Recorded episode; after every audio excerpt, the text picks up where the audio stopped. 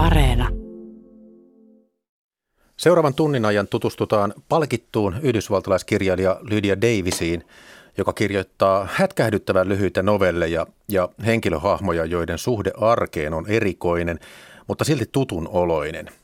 Lydia Davis suomennos Kafka valmistaa päivällistä on syksyn käännöstapauksia. Olen Jakke Holvas, tervetuloa kuuntelemaan Kulttuuri Ykköstä.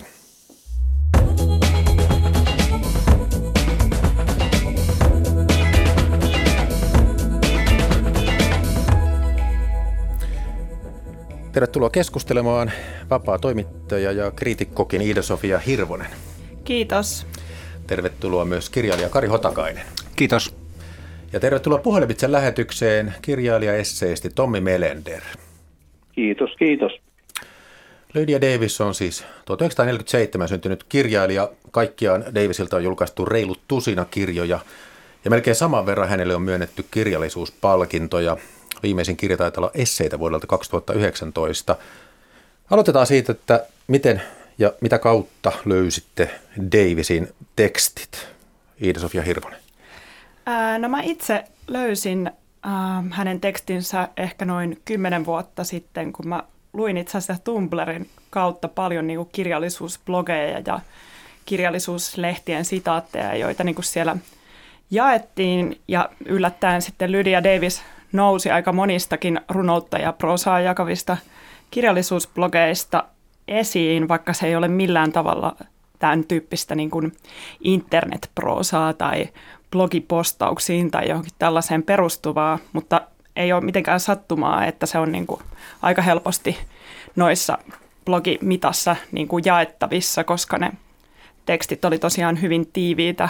Muistan, että mun huomion kiinnitti tämmöinen teksti kuin Head Heart, jossa kuvaillaan sellaista tilannetta, missä niin kuin sydän itkee tämmöisen menetyksen äärellä ja sitten pää yrittää lohduttaa sydäntä sanomalla silleen, että tulet menettämään aivan kaikki ihmiset ja myös maailmanloppu tulee ja sitten sydän kokee niin kuin lohdutusta hetken aikaa tämän niin kuin pään toteamuksen äärellä, mutta sitten se kuitenkaan ei onnistu poistaa tätä tunnetilaa, että ei kestä sitä menetystä ja haluaa sen menetetyn asian takaisin. Ja sitten toteaa lopuksi, että ei sydämellä ole muuta kuin pää.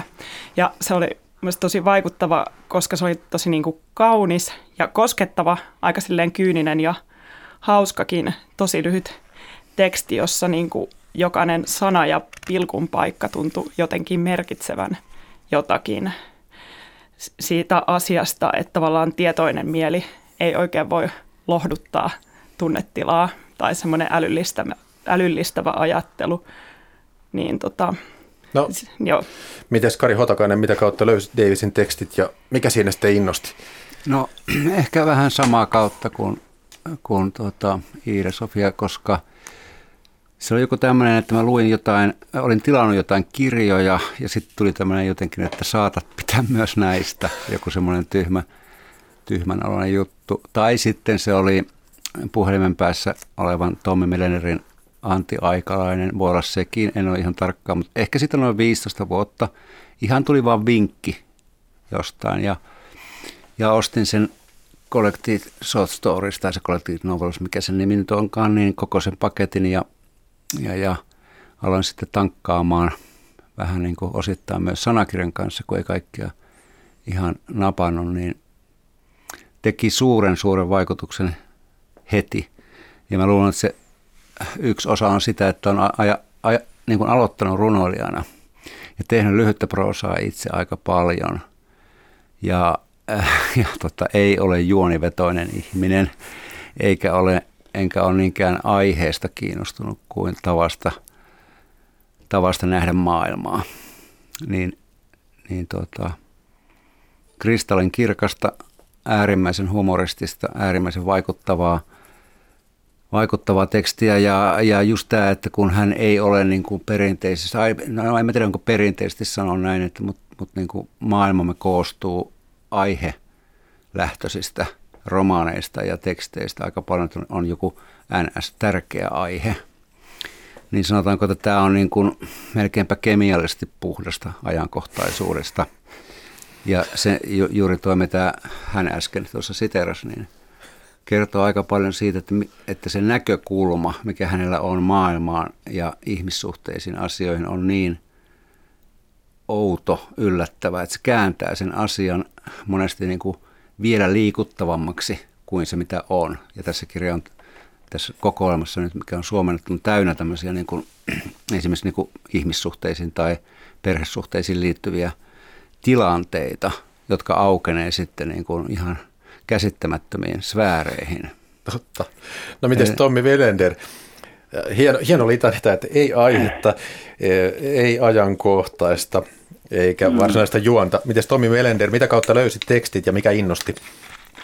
No se oli varmaan jotain vuotta 2007, olisiko ollut 4-15 vuotta sitten. Ja niin kuin useimmat kirjailijat tulee löytäneeksi, niin niiden nimet alkaa puh- putkahtelemaan esiin jossain merkityksellisissä yhteyksissä toisten kirjailijoiden esseissä tai sitten kirjallisuuslehtien sivuilla ja syntyy tämmöinen tarve ottaa selvää, että olisiko tässä – uusi kirjailija, joka voisi antaa jotain sellaista, mitä kukaan muu ei ole tähän mennessä pystynyt antaa. Ja mä sitten tutustuin Davisiin ja se oli kyllä sille, alkoi heti tuntua, että tässä on kirjailija, joka muistuttaa monta mulle tärkeitä kirjailijaa, mutta samalla on ihan täysin omaperäisensä, jonkunlainen outo valoilmiö kaiken muun kirjallisen keskellä. Ja tuli sellainen tunne, että tältä ihmiseltä haluaa lukea kaikki, mitä hän on kirjoittanut. Ja sitten hankikin nopeassa tahdissa näitä hänen teoksiaan useampia. Ja sitten siinä oli vielä, jos ajattelee mikä siinä viehätti, niin tässä on jo kuvailtu ihan hyvin niitä asioita, jotka on omaleimaisia, mutta muuhun tietysti vetosi se, että se ihan, ihan ainutlaatuinen tuntuma kieleen ja tämmöinen näkymä maailmaan, että antaa semmoisen avaimenreijän tarkastella olemassaolon suuria kysymyksiä, joita oikeastaan kukaan muu kirjailija ei ole samalla tavalla antanut. Kun näissä on silleen, että kun kirjailija alkaa kirjoittaa jostain todella suurista asioista, niin siinähän ilmaisu törmää hyvin nopeasti kielen rajoihin, että kieli ei pysty ilmasta jotain ääretöntä epätoivoa tai suunnatonta iloa tai tämmöisiä äärimmäisiä kokemuksia, niin ne sitten pitää pienentää ja kirjoittaa jostain tota hyvin ruohonjuuritasolta käsin ja tavallaan naamioida ne pieniksi kysymyksiksi ja vaan sitä kautta voi tihkua niiden asioiden suuruus kieleen, että se tehdään tavalla, tavalla trikkinä tai kiertotienä tai jonain muuna. Ja Lydia Davison todella loistavasti hallitsee tämän, että se oli varmaan se suurin syy. No, ja nyt... sitten siinä oli tietysti, että tämmöinen mielen maisema, mikä niistä teksteistä välittyy, niin se vastaa mun tällaista viitekehystä maailmaa, että jos vähän kornisti sanoo, niin elämä on sillä tavalla traagista ja pettymyksiä tuottavaa, niin ainut keino selvitä sen kanssa on tietynlainen huumori. Huumori, jossa on lyhyt välimatka, mutta välimatka kuitenkin tämmöiseen traagisuuteen ja tällä hyvin, hyvin hienoa pinnalla Lydia Davisin tekstit sitten kulkee ja tavallaan pidän jonkinlaisena lahjana sitä hänen mustaa huumoriaan. Tota, siinä on jotain sielun sukulaisuutta semmoisiin kirjailijoihin kuin Beckett tai Bernhard, jotka on myös mulle tärkeitä. Että tämmöisiä kirjoja voi kirjoittaa vain ihminen, joka ymmärtää jotain ahdistuksesta, mutta ei myöskään ole koskaan tullut sen ahdistuksen lannistamaksi. Että onnellinen ihminen ei varmaan tällaisia tekstejä voi kirjoittaa eikä tarvitsekaan niitä. En minäkään varmaan, jos mä olisin onnellinen, niin lukisi Lydia Davis ja mä mieluummin tanssisin ja pilettäisin ja eläisin hyvissä fiiliksissä ja näin poispäin. No hei. Kirjallisuutta tarvii ihmiset, jotka jotenkin epäilee elämää jollain tasolla. Loistavia luonnehdintoja. Nyt on siis suomennettu 340 sivua näitä Lydia Davisin kirjoituksia. Kokoelma on koostettu viidestä eri alkuperäisjulkaisusta viime vuosikymmeniltä ja suomennetun kokoelman nimi on Kafka valmistaa päivällistä. Kirjan on kääntänyt ja novellit on valinnut Aki Salmela.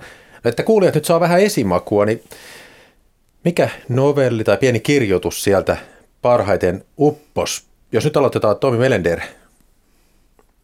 No tota, joo, siis vaikea valita, kun muuhun uppoo kaikki. Nämähän siis sillä tavalla, että keskimitta on varmaan kaksi tai korkeintaan kolme sivua, mutta mä ehkä tykkään eniten Lydia Davisin tämmöistä hyvin lyhyistä teksteistä, että ne tavallaan, missä on ladattu paljon ja löydetty ne oikeat täsmäsanat, niin ne vetoo parhaiten. Niistä jää niin hirveästi sen rajauksen ulkopuolelle sellaista, joka kuultaa sen tekstin läpi. Ihan niin kuin mä kerroin tuossa käsitykseni siitä, että kuinka suurista asioista voi kirjoittaa vain pienesti, niin näissä Lydia Davisin pienissä teksteissä just toteutuu se ideaali.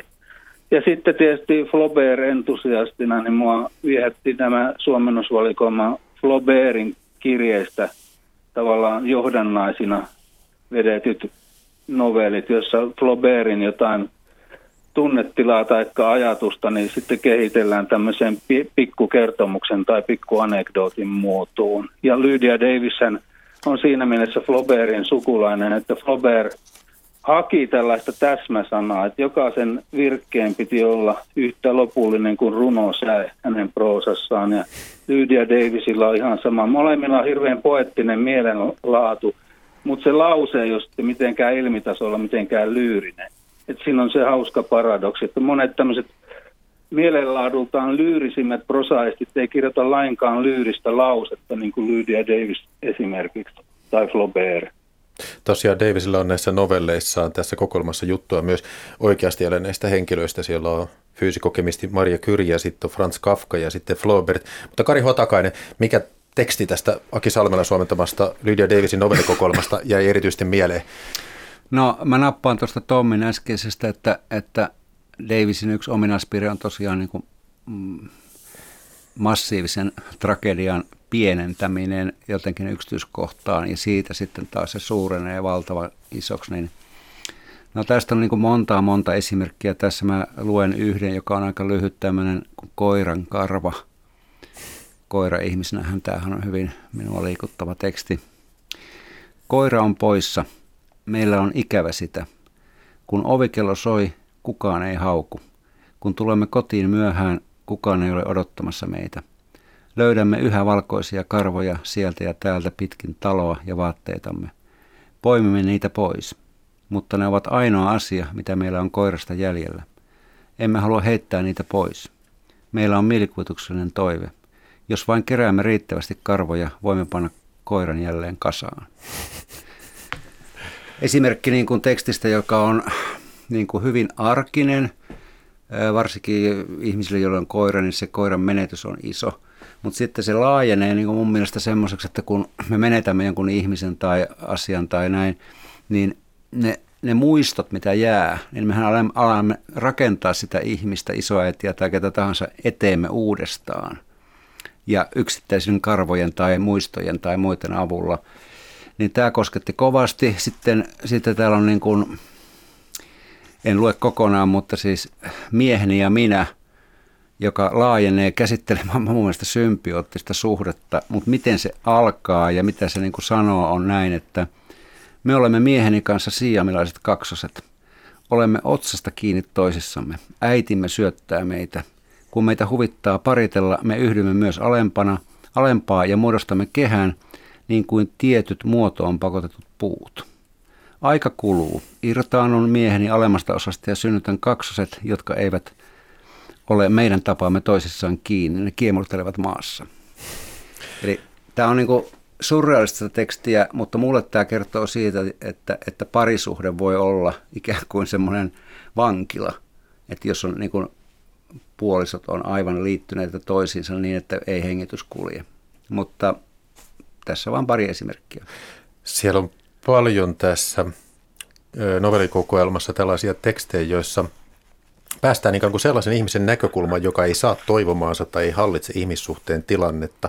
Tällaisia vähän niin kuin, mä en tiedä onko antisankari oikea sana, mutta esimerkiksi tämä ihan ensimmäinen novellikertomus, jossa minä kerton ja kuvaa rakkaus- tai riippuvuussuhdetta mieheen, jolla taitaa olla toinen nainen. Ja sitten tulee novelli, jossa rouva näkee kaikkialla vaarallisia asioita kaasuuunista jyrkkiin portaisiin. Ja sitten, sitten on tämä teksti Ödön von Hörvaat ulkona kävelyllä, jossa tämä von Hörvaat löytää Bayerin alpeella kuolleen retkeilijä, joka on muuttunut jo luurangoksi, mutta luurangon selässä on yhä rinkka, ja sitten von Horvaat löytää sieltä rinkan sisältä tämmöisen maisemapostikortin Bayerin alpelta, johon on kirjoitettu, täällä on ihanaa, siis tämän ruumiin. Tota, no miten sä ajattelet, Ida-Sofia Hirvonen, että, että tota, onko nämä tämmöisiä, onko nämä antisankareita, miten luonnehtia näitä henkilöhahmoja? Musta kaikilla Lydia Davisin kuvaamilla henkilöhahmoilla on jotenkin, joko ne on niin kuin sosiaalisesti tosi vaivaantuneita – tai sitten ne myös huomaa, että ne aiheuttaa muissa ihmisissä vaivaantumista.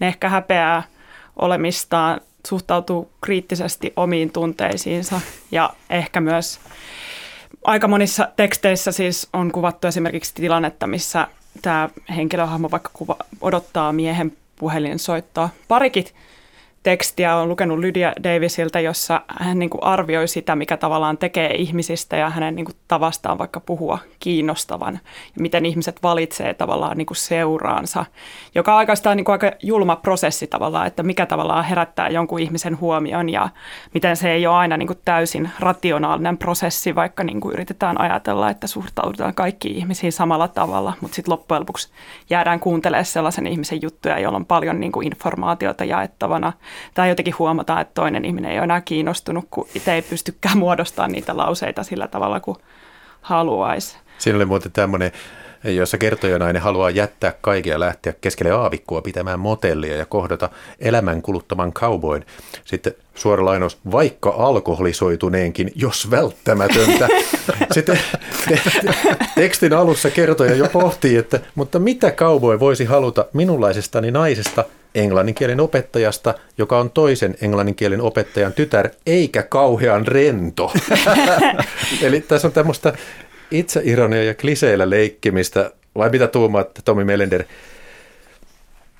Joo, totta kai. Ja tota, sitten, ja niissä oikeastaan kaikista näistä hahmoista on mun mielestä myöskin se pointti, että ne jotenkin yrittää elää tämmöisen elämän käsittämättömyyden keskellä, että tota, ne ihmettelee sellaisia asioita, joita ns. tavallinen ihminen ei kauheasti ihmettele tai vaivaa päätään, niin että se on se ihan ainutlaatuinen tapa tarkastella maailmaa, joka sitten nostaa ne sillä tavalla keskivertoihmisestä johonkin toiseen kategoriaan. Nämä on tämmöisiä helkeämättä itseään tarkkailevia ja toisia tarkkailevia hahmoja, mutta sitten se aina leikataan sillä ironialla se, että se ei pääse tällaiseksi, tota, tällaiseksi manipuloinniksi, taikka sitten se ei pääse myöskään sellaiseksi, että haluaisi tätä havaintokykyä jotenkin käyttää sillä tavalla, että alistaisi toisia ihmisiä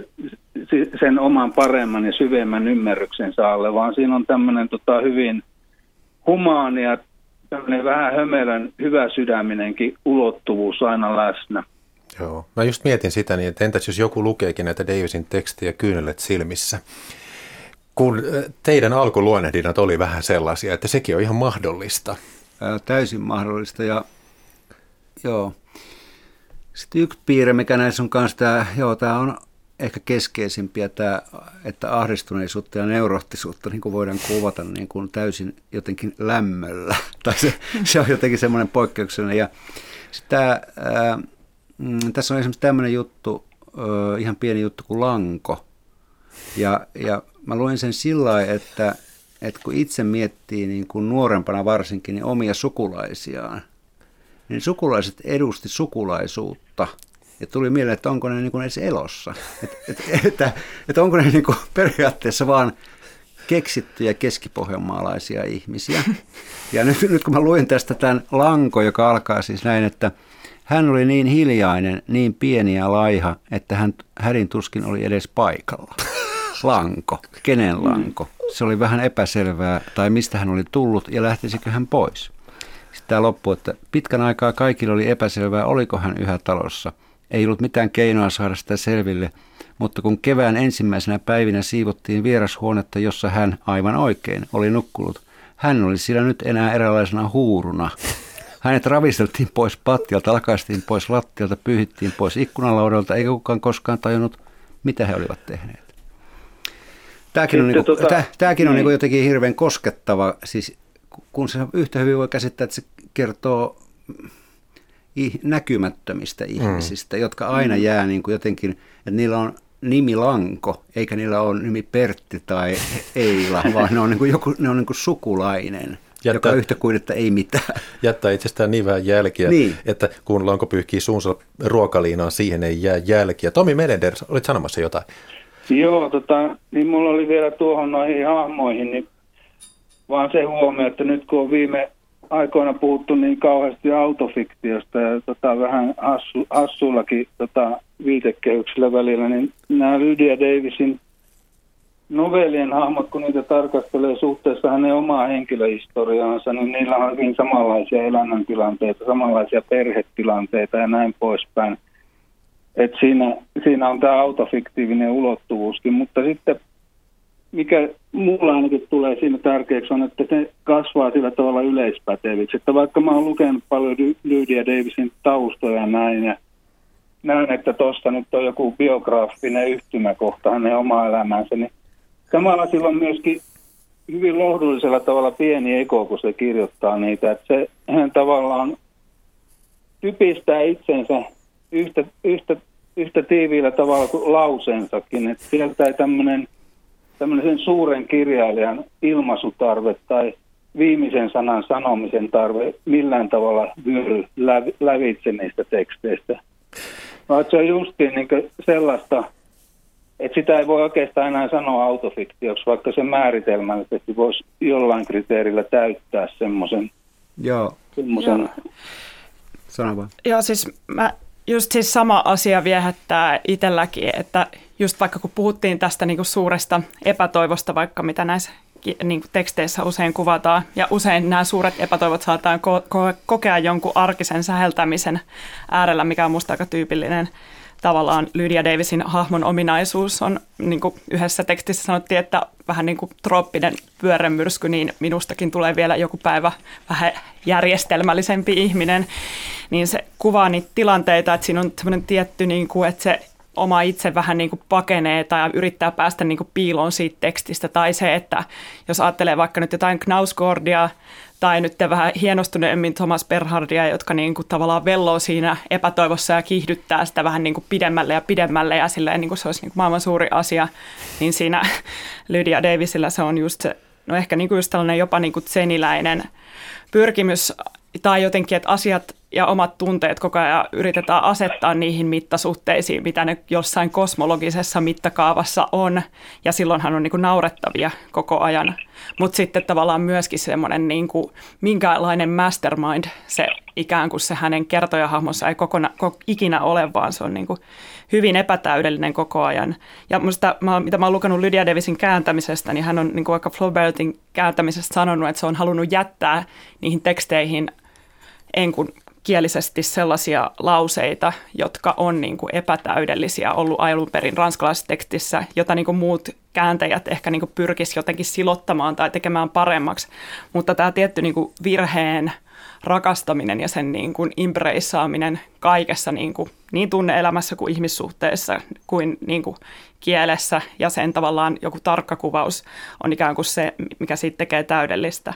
Et siinä on jotain vähän jännästi tällaista seniläistä niin kuin täydellisyyden kautta ei kun epätäydellisyyden kautta niin kuin täydellisyyden tavoittamista. Lydia Davis on siis myös kääntäjä. Hän on kääntänyt Ranskasta Englantiin sellaisia klassikoita kuin Marcel Proust, ja sitten filosofeista Maurice Blanchot ja Michel Foucault ja tällaista. Kulttuuri Ykkösessä keskustellaan tänään siis Lydia Davisista. Kyseessä on kirjailija, joka syntyi 74 vuotta sitten Yhdysvalloissa Northamptonissa, Massachusettsissa. Ja siis elää ja kirjoittaa yhä Davisista keskustelemassa Iida-Sofia Hirvonen, Kari Hotakainen ja Tommi Melender. Jakke Holvas juontaa tätä suoraa lähetystä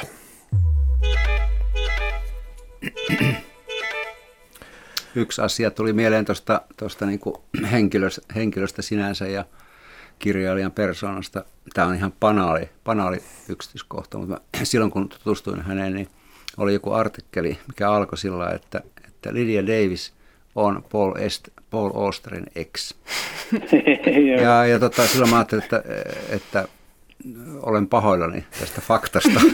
Mä sanoisin sen melkein toisinpäin, että Paul Auster on Juuri, no sä olit sanomassa, sanoit sen Tomi, mitä mä en sanoa mm. tässä, mutta... Tässä on se jännä niin. juttu se, että jos ajattelee Paul Austeria tai Jonathan Franzenia tai näitä suuria amerikkalaisia miesprosaisteja, niin kuinka kuinka huikealla tavalla ihan toisesta lähtö- tai tulokulmasta Lydia Davis tulee proosan maailmaan. Että sen idea nimenomaan on tämmöinen proosan virtaavuus pysäyttää tai luopua siitä ja rajata, kohdistaa, mennä yksityiskohdan tämmöisen tota, hyvin pienenkin detaljin kautta ja sellaista proosavyörytystä se varmasti jollain tavalla kammoaa, tai ainakin mulle tulee semmoinen tunne, kun luen noita tekstejä. Että jopa noissa pitemmissä novelleissakin on semmoisia jatkuvia taukoja, hengä, hengähdystä, että siitä ei tule tämmöistä maanista, maanisesti eteenpäin runnovaa proosaa koskaan, vaan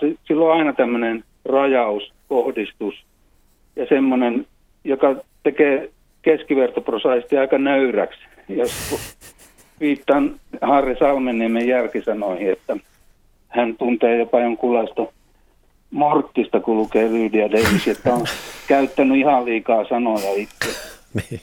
Ja tosiaan Harri Salmenniemi, joka on kirjoittanut jälkisanat tähän kirjaan, sanoi, että Lydia, Davis, että hän malttaa olla tuottamatta sisältöä, että, että ilmeisesti se voi olla myös kirjailijan synti, että tuottaa liikaa sisältöä. Tuota, ensimmäinen kirjoituskokoelma siis tuli Lydia Davisilta vuonna 1976, ja Davis oli uransa alussa tämmöinen pienten kirjallisten piirien suosikki, mutta sitten lukijakunta on laajentunut, ja yksi tulkinta on se, että se suurempi suosio johtuu tekstien lyhyydestä, kun niitä voi siis lukea vaikka bussia odotellessa. Miten tämä lajityyppi?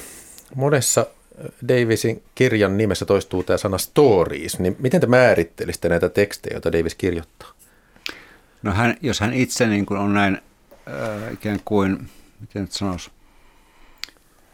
lakonisesti, että se on stories, niin sitten, sitten voisin se vielä niin kuin jotenkin vääntää, että, tai siis sanoa vaan niin kuin arkisesti juttuja. Joo. Koska sitten taas, jos puhuu novelleista tai näin, tai sitten nämä ei ole lastuja, nämä ei ole anekdootteja. Suomalainen hieno runoilija Mirkka Rekola tota, julkaisi 80-luvun lopulla semmoisen aivan pienen kirjan, jonka nimi oli Maskuja. Ja hän, hän niin kuin itse nimitti Maskuja. Hän, ne olisi olla niin pieniä tarinanpätkiä, runonpätkiä, anekdootteja, vitsejä. Mutta, mutta mulle käy tämä stories ihan hyvin, että, että mä itse puhun niin kuin kirjoista, että oletko lukenut sen yhden kirjan, siinä on hyviä juttuja. Joo. Ja se yhtä hyvin voi tarkoittaa esseitä tai mitä tahansa, että pidän itse arkisista ilmauksista ja ehkä, ehkä se stories käy mulle sen takia. Siinä mielessä ne on niinku fragmentaarisia, mutta sitten just ehkä nuo tarinat käy jotenkin vähän paremmin kuvaamaan niitä, koska ne jotenkin ikään kuin jokainen juttu itsessään niin kuin tavallaan sisältää sen lasen vähän niin kuin pidemmän maailmankuvan sen niin kuin ympärillä. Ja ne ei niin kuin kytke, ne kytkeytyy toisiinsa, mutta tavallaan ne ei ole fragmentteja mistään niin kuin isommasta, vaan ne on niin kuin ikään kuin ilmaisee jonkun asian sellaisella merkkimäärällä ja sanamäärällä, mitä ne on niin kuin kirjoittajan mielestä tarvinnut, että olkoon se sitten niin kuin otsikko ja kaksi lausetta tai otsikko ja viisi sivua, niin tota, ne on niin kuin jotenkin sille kokonaisia kaikki pätkät ja mikä tavallaan, sitten ehkä tulee mieleen myös jollain tavalla, ne on aika musikaalisia. Mun mielestä Lydia Davisin tausta on mun käsittääkseni muusikkoudessa ihan Joo. alun perin. Et vähän niin kuin ehkä samalla tavalla kuin toi Thomas Bernhardt, jota aikaisemmin mainittiin, että tavallaan niin kuin ikään kuin semmoinen niin kuin tietyn tyyppinen, että ne on vähän niin kuin biisejä, ne te- tekstit jossain määrin, että ne niin kuin sisältää se kaiken, mitä ne niin kuin tarvitsee, mutta sille hyvin vähällä. Ja sitten on tämä tosiaan, kun tässä jo Kari Hotakainen mainitsi tämän Lanko-nimisen kirjoituksen, joka siis hädin tuskin oli edes paikalla, kun oli niin olematon, niin sitten on myös tämmöinen miltei vailla muistia, kaksivuinen tarina naisesta, jolla on terävä pää ja tekee ahkerasti töitä, mutta ei muista töitään eikä oikein opi tekemästään ja kuulemastaan mitään. Eli tämä on vähän niin kuin tällaista kerrontaa, jossa veitsi vailla terää ja kahvaa. Että sitä pikemminkin poistetaan sitä kohdetta, kerronnan kohdetta, kun tavallaan tuotettaisiin lisää. Niin siinä on just se rajaus tai tämä niukkuuden poetiikka, että se oikeastaan tekee sitä näkyvämmäksi sitä kohdetta poistamalla sitä monessa tekstissä. Että se, se, mikä poistetaan, niin se itse asiassa jää, mutta se jää sinne rivien väliin, mikä oli Puu Karpelaanin editointiohje kirjailijoille, että poista, mutta poista silleen, että poistettu asia jää rivien väliin. Ja jos tuosta lajityypistä puhuu, niin jos mun pitäisi sokkona antaa joku epiteetti, en, niin mä olisin varmaan laittanut lyhyt proosa. Joo. Mutta mun mielestä on hauskaa, että se kutsuu näitä tarinoita, kun nämä on jotkut pelkkiä tämmöisiä, tai jos ajatellaan, että tarinoissa on perinteisesti ajatellaan, että siinä pitää olla toimijoita, siis henkilöhahmoja, jotka nyt yleensä on ihmisiä. Toki ne voi olla koneita tai eläimiä, mutta kuitenkin niillä on tämä toimijuus. Mutta Lydia Davisin monessa tekstissään ei ole tämmöistä perinteistä toimijaa siinä, vaan ne, on, ne liikkuu kielessä ja sitten muodossa. Että myöskin muoto ja kieli voi olla sellaisia asioita, jotka tuottaa tarinaa, ainakin lukijan päästä. Koska tota, vaikka siellä olisi joku kielellinen huomio, joku tota, vaikka sähkölaitoksen laskussa oleva lause, joka on typerä ja korni, siinä on pelkästään se sähkölaitoksen laskussa ollut lause. Ongelma on korjattu tai jotain, mitä se nyt menikään, mä en muista sanatarkasti, niin sehän on pelkkä siis näin virke, mutta siitähän myöskin syntyy tavallaan tarina, mutta sen tarinan luo sitten lukija. Se osaa päätellä siitä kaikesta puuttuvasta informaatiosta, että mikä on se konteksti ja näin poispäin. To- toki sellainenkin asia voi olla tarina ja onkin, vaikka sellaista ei yleensä kutsuta tarinaksi. Kari Hotakainen. Joo, joo, otan tästä kiinni heti, koska tässä on muutamia juttuja, jotka liittyy esimerkiksi niin kuin perheelämään tai avioliittoon tai tällaiseen, jotka on niin kuin käsittämättömiä viiltoja siihen johonkin kohteeseen. Täällä on esimerkiksi tämmöinen kuin kodinhoidollinen huomio. Tämän Tähän juttu, juttu on kaksi riviä. Kaiken tämän lian alla lattia on oikeasti tosi puhdas. Ja t- tässä on kysymys siitä, että mulla on esimerkiksi monta kertaa huono omatunto, että kyllä se niin kuin joku maton, joku taakse oleva alue on jäänyt vähän sillä niin sitten panee sen maton siihen päälle ja sehän on sitten jossain mielessä hoidettu se asia. Sitten täällä on toinen, toinen tämmöinen, joka taas liittyy siihen, että, että jos niin kuin perheessä on niin kuin meteliä ja lapsia ja muuta, niin tässä just niin kuin Tommi sanoi, niin tässä on jätetty pois se selitys siitä kokonaan, otsikoitu vain, että omituista käytöstä. Ja tämä on selvästi kirjoitettu perheelämän keskellä. Huomaat, että syy on olosuhteissa. En minä oikeasti ole omituinen ihminen, vaikka tungen yhä lisää revityn tiskiratin suikaleita korviin ja sidon huivia pääni ympärille – kun elin yksin, minulla oli kaikki kaipaamani hiljaisuus. Tuota, Tämmöistä. Tää, tätä ei niin kuin Paul Oster koskaan pysty tekemään.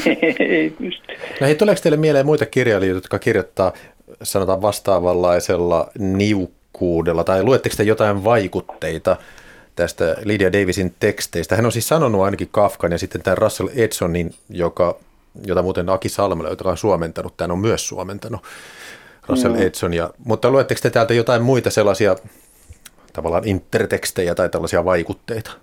No tämä on justi silleen, että kun se on jännä, kun se on amerikkalaista, eli tämmöisten suuren, suurten romaanien kirjallisesta kulttuurista tulee, niin se oma proosavaikutteet tuntuu olevan Euroopan puolella. Myöskin se on kääntänyt pääasiassa eurooppalaisia kirjailijoita. Kyllähän tulee tämä eurooppalainen avantgarde ja tämmöinen modernismi ja jälkimodernismi mieleen. Mulle jos pitäisi jonkunlainen mielenmaiseman tasolta sukulainen sanoa, niin se on kyllä Samuel Beckett. Että siinä on hyvin, Beckettissäkin on se omanlaisensa autiustyhjyys ja informaation puute ja poistaminen, jonka takaa sitten kuultaa kaikenlaista pahaa enteistäkin. Ja Lydia Davisilla on ihan sama. Ja sitten mä myöskin, kuten aikaisemmin jo sanoin, niin tunnen sen, tunnistan Davisista tämä Flaubertin viittaavan tämmöisen tietyn tavan suhtautua roosalauseeseen ja sen tekemiseen, että sitä tehdään todella niitä täsmäsanoja etsien, että sen roosalausen tavoite ei ole saada tekstiä virtaamaan ja tota, ää, olemaan semmoinen asia, joka vaikuttaa omalla massallaan. Ja näin poispäin, vaan, vaan pikemminkin sitä turhaa massaa riisua koko ajan siitä ympäriltä, että sen tota, lauseen tämmöinen ominaispaino tulee parhaiten esiin.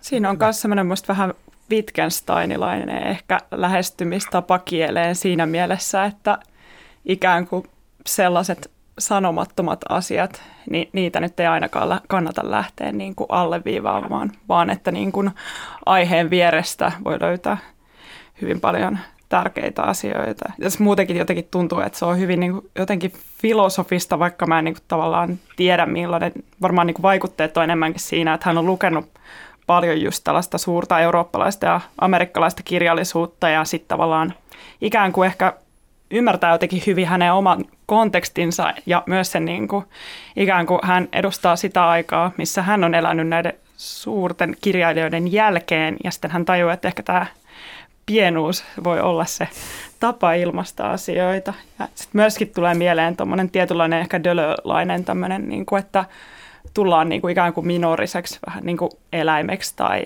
niin kuin joksikin niin kuin ei-inhimilliseksi tai niin kuin sukupuolen ulkopuolella olevaksi.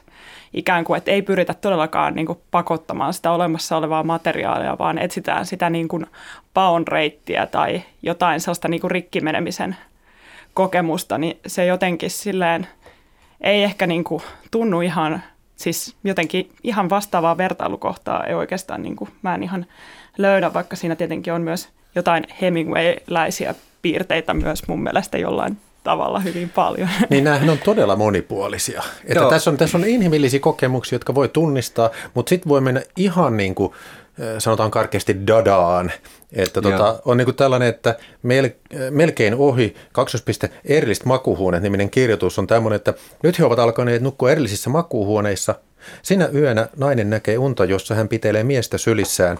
Mies näkee unta, jossa hän on päivällisellä Ben Johnsonin kanssa. No joo, tästä vaikutteesta niin mä, mä, mä käyn suoraan osaa tuohon vastata, että tuon Peketin ehdottomasti ottaisin tähän mukaan. Ja, ja Peketillä on paljon, paljon semmoista tekstiä, jossa, jossa niin kuin kertoja tai olento tai olio tai otus on erittäin hankalassa tilanteessa ihan fyysisesti ja henkisesti ja yrittää päästä johonkin. Ja siitä jollain tavalla kuitenkin tulee ennen pitkää myös huumoria.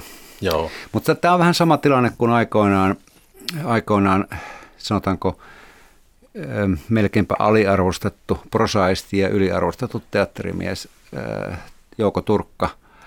Jouko Turkka julkaisi 8, vuonna 1922 kirjan aiheita. Niin silloin, silloin tuli sellainen kysymys, että mi, mitä tämä on, tai että miten tätä niin luonnehditaan ikään kuin, niin kuin kirjakaupan hyllyllä tai muuten, että se oli hava, ää, niin kuin, niin kuin hurjaa, tiukkaa havaintoa koko kirja. Mutta mut sillä, en muista oliko se mitään alaotsikkoa, mutta aiheita sen kirjan nimi oli ja se on sen, sen ylivoimaisesti paras työ. Ja mulla pikkasen assosioi ihan toiseen kulttuuriin tota Daniel Harmsin kirjaan Sattumia. Mm. Että vähän muistutti siitä kulttuuriykkösen suoran lähetyksen aiheena kirjailija Lydia Davis, jota saa vihdoin lukea suomeksi, kun häneltä on koottu ja käännetty novellikokoelma Kafka valmistaa päivällistä Keskustelemassa Iida-Sofia Hirvonen, Kari Hotakainen ja Tommi Melender, juontajana minä Jakke Holvas.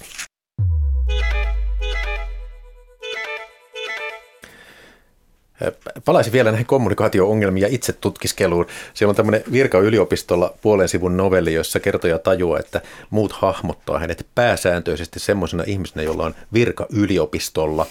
Ja sitten on novellit, novelli alakerrasta naapurina, jossa tämä pohtii tämä kertoja, että jos minä kuulisin itseni alakerrasta naapurina, miten puhun miehelleni, ajattelisin, miten iloinen olen, että en ole tuo nainen. Eli, eli tota, moni novelli käsittelee sitä, kuinka muut näkevät minut tai kuinka minä näen muut. Tässä alkupuolella taisi, taidettiin puhua siitä, että tämä sopii tämmöiselle neurottiselle kirjailijaluonteelle. Siitäkö tässä on kyse? No se on, myös siinä on semmoinen jännä myös, kun nykyään puhutaan, tykätään hirveästi tota, silleen, että ihmiset tulee ulos kaikenlaisten, niin kuin, että no mulla on tämä ja tämä diagnoosi ja mulla on tämä ja tämä diagnoosi, joten mä oon tämmöinen ja tämmöinen. Niin sen sijaan näillä Lydia Davisin hahmoilla ei koskaan ole minkäänlaista tällaista näin, että he niin kuin, jakais mitään niin kuin, syytä heidän omalle toiminnalle tai jotenkin tällaista selitystä, että, tota, että esimerkiksi just vaan että sen sijaan niin kuin tarjotaan se niin kuin ikään kuin palanen siitä niin kuin tunnetilasta tai sen vaikutuksesta niin kuin elämään ja arkeen mikä jotenkin toimii paljon tehokkaammin kuin se sellainen niin kuin nyky ehkä niin kuin tietyn tyyppinen niin kuin tunnustuksellinen, että kaikki niin kuin itsestä niin kuin pyritään jotenkin alleviivaamaan mm. ja tälleen niin kuin selittämään ja, niin kuin ihmiset kuvittelee, että heillä on niin kuin olemassa semmoinen tapa järkeistää heidän omaa toimintaansa, joka on loppujen lopuksi aika niin kuin absurdia ja käsittämätöntä, sit kun sitä alkaa zoomata niihin arkisiin tilanteisiin. Tuli mieleen myös noista yliopistoasioista, että oli joku teksti, missä hän kertoo, että koko ajan hän on ajatellut, että hänellä on tohtorin tutkinto, mutta nyt hän niinku huomaa, että ei hänellä olekaan sitä. Et siis tämmöinen näin, että nykyään oltaisiin varmaan sille, että on huijarisyndrooma, kun opetan täällä yliopistolla, mutta oikeasti on vähän niinku päässyt tänne verkostoitumalla. Mutta siis tämä on niinku vaan tämmöinen näin, että hups, oho, ei, jäikin tekemättä. Tai siis tämä, että mikä oli hänellä joskus, että että aina on yrittänyt vähän parantaa tätä saksan kielen taitoa ja nyt kohta mä sen teen ja sit mä oon kuollut, mutta parempi saksan kielen taito löytyy. Tommi Melender, olit sanomassa jotain. Niin justi, että tota, kuinka olin sanomassa sitä, kuinka paljon nämä Lydia Davisin hahmojen introspektio, jos sellaista voi puhua, niin eroaa tällaisesta tota, tukkoon menevästä nykyisestä terapiapuheesta. Että tota, jos sanotaan, että kirjallisuudessa tämmöisen myrskyisen kuu, kuupaisteeseen yön kuvaa parhaiten, kuvaa vaan sen, kuinka kuuvalo heijastuu jostain lasin sirpaleesta, eikä yritä kuvata koko myrskyä, niin tämän terapiapuheen ongelma ja tämmöisen nykyaikaisen minä-minä-puheen ongelma on just se, että ne yrittää kuvata sitä myrskyä – jolloin se menee tukkoon se teksti ja puhe menee tukkoon. Siinä ei vaihdu enää mikään informaatio. Ja siinä häviää kaikki merkitykset, vaikka on tavoitteena nimenomaan tuoda sitä asiaa, kuinka iso tämä asia minulle on ja pitäisi olla teille kaikille muillekin. niin, kyllä, kyllä. Ja sitten näissä on myös se, että Leah Davidson, ikään kuin tämmöinen kirjailija minä tai kertoja minä, niin sehän ei luule itsestään kyllä liikoja. Et sehän, sehän on semmoinen, joka niinku varmaan ajattelee, että tämä on omakohtaista, mutta tämä ei ole kovin omaperäistä, mutta silti tämän saatan kirjoittaa tänne. Tässä on yksi tämmöinen ihan pikku juttu, joka liittyy tähän, että ajaessani autoa sateella näin edessä, edessäni keskellä tie, tietä jonkin lyhistyneen ruskean jutun. Ajattelen, että se on eläin. Tunnen surua sen vuoksi ja kaikkien niiden eläinten vuoksi, joita olen nähnyt tiellä ja tien pientareella. Kun tulen lähemmäksi, huomaan, että se ei ole eläin, vaan ruskea paperipussi. Sitten tulee hetki, jolloin aiempi suruni on yhä läsnä tämän paperipussin kanssa niin, että vaikuttaa siltä, kuin tuntisin surua paperipussin vuoksi. No tämä on mun mielestä yksi teema täällä. Siis niin, tämä, että, niin no, että tunteen syy, se on epätosi. Nämä on niin kuin tunneharhoja se kuvaa. On, mutta just tämä, niin kuin, että, että että minä minä proosasta tämä eroa kyllä, kyllä niin kuin aivan, aivan niin kuin tavattoman isolla erolla Joo. siinä, että tässä, t- tässä on niin kuin paljon tekstejä, jotka on niin kuin jollain tavalla lähtee semmoista banaalista ja ikävästä ja, ja niin kuin tyhmästä lähtökohdasta ja, ja avautuu sitten kuitenkin niin kuin sillä, että, että tulee mieleen, että mitä hän kirjailijalle on tapahtunut. Ja sitten toisaalta on niin, että sitten kun se kirjoittaa vähän avoimestikin suuremmista asioista, niin ne ei koskaan tekstit tunnu banaaleilta ja typeriltä, niin kuin yleensä tuntuu sellainen, kun ihminen oikein avautuu. Ja sehän muuttuu sitten sillä tavalla jossain vaiheessa banaaliksi ja typeräksi, mutta Lydia Davisillehän ei koskaan. Se voi vaikka miten kipeistä aiheista, miten oudoista tuntemuksista, miten tota absurdeista sattumista tahansa kirjoittaa ikinä, ilman, että se teksti jollain tavalla latistaisi niitä alkuperäisiä juttuja.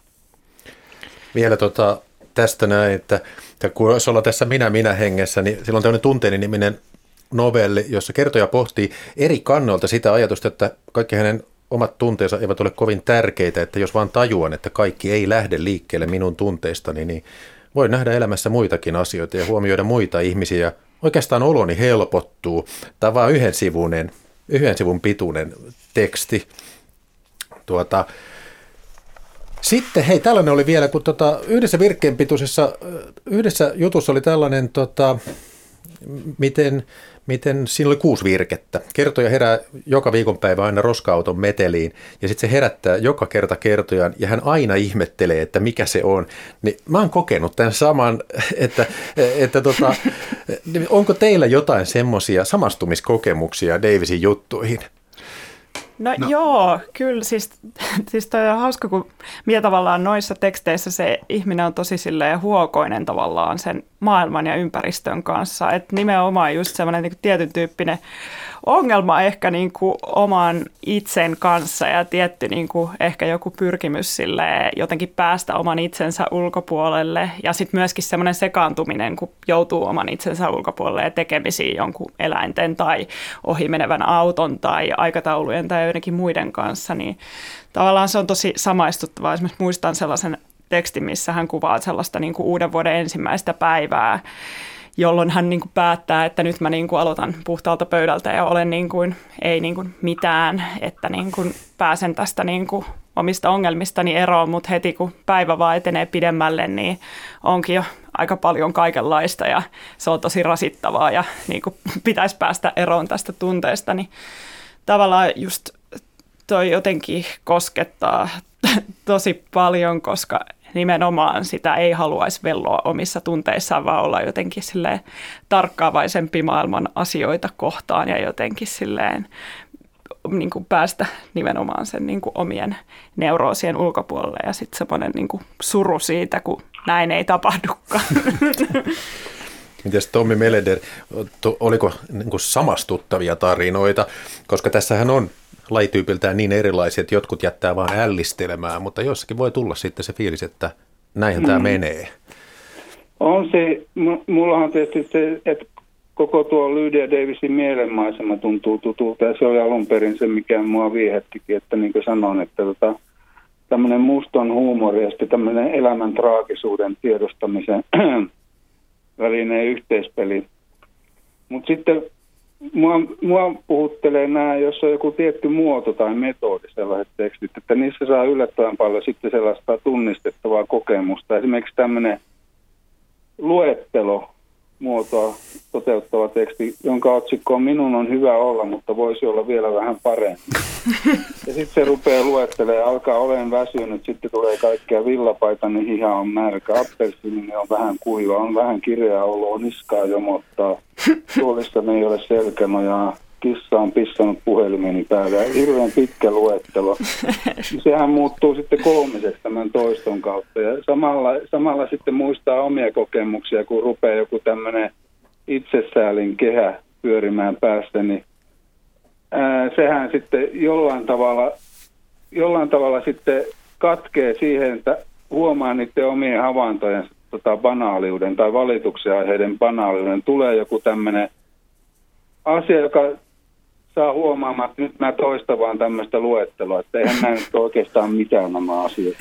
Mutta se, se vaan toimii ihmismieli joskus sillä tavalla. Tämmöiset tota, tämmöiset salakavalat psykologiset mekanismit, niin Lydia Davis aika hyvin osaa kuvata niitä sekä suoraan virkkeissä että myöskin tämmöisillä muodonvalinnoilla.